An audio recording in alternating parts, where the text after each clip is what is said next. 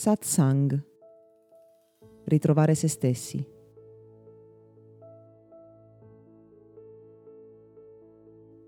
Se morissi domani, saresti felice di come hai vissuto, di ciò che hai fatto e di come lo hai fatto. Quali rimorsi e rimpianti avresti? Spero tu ti possa ritrovare in questa situazione a fare questa riflessione il più tardi possibile. Ma a me è successo poco più di un anno fa, di ritrovarmi proprio a pensare: se non sopravvivessi a questa situazione in cui mi trovo, sarei felice di come ho vissuto?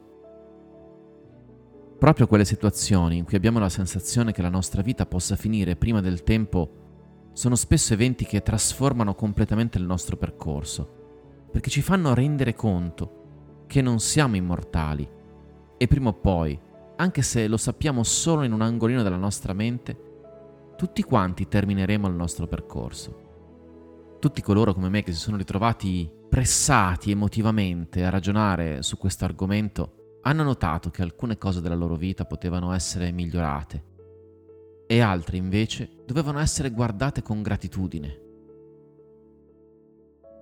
Spesso trascuriamo l'importanza di ciò che dobbiamo fare, di ciò che per noi è davvero importante, e spendiamo tempo in attività futili per soddisfare falsi bisogni della personalità.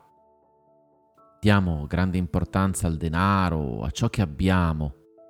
Trascuriamo, diamo per scontate le persone che ci circondano, proprio perché finché loro sono lì, per noi va tutto bene. Ci accorgeremo della loro mancanza solo nel momento in cui venissero a mancare.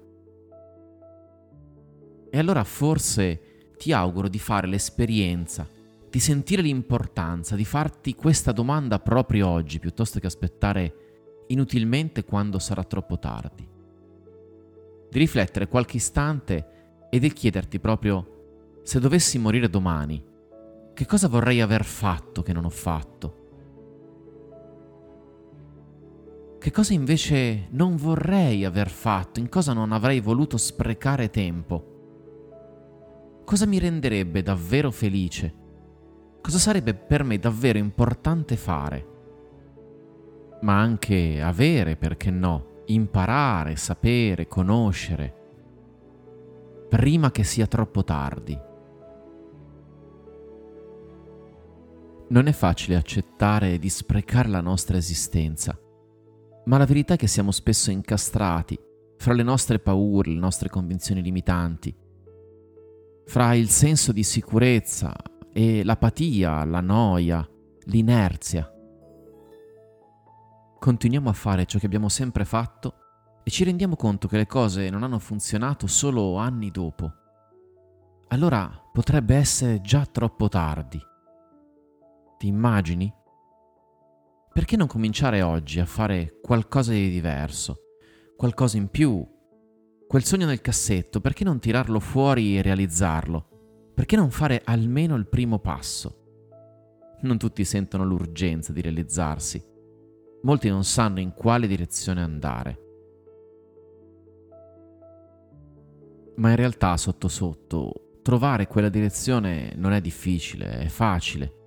Spesso non siamo motivati verso la nostra missione da un entusiasmo stratosferico, da un'emozione dirompente, bensì solo da un senso che una certa cosa è giusta, che semplicemente è ciò che dobbiamo fare.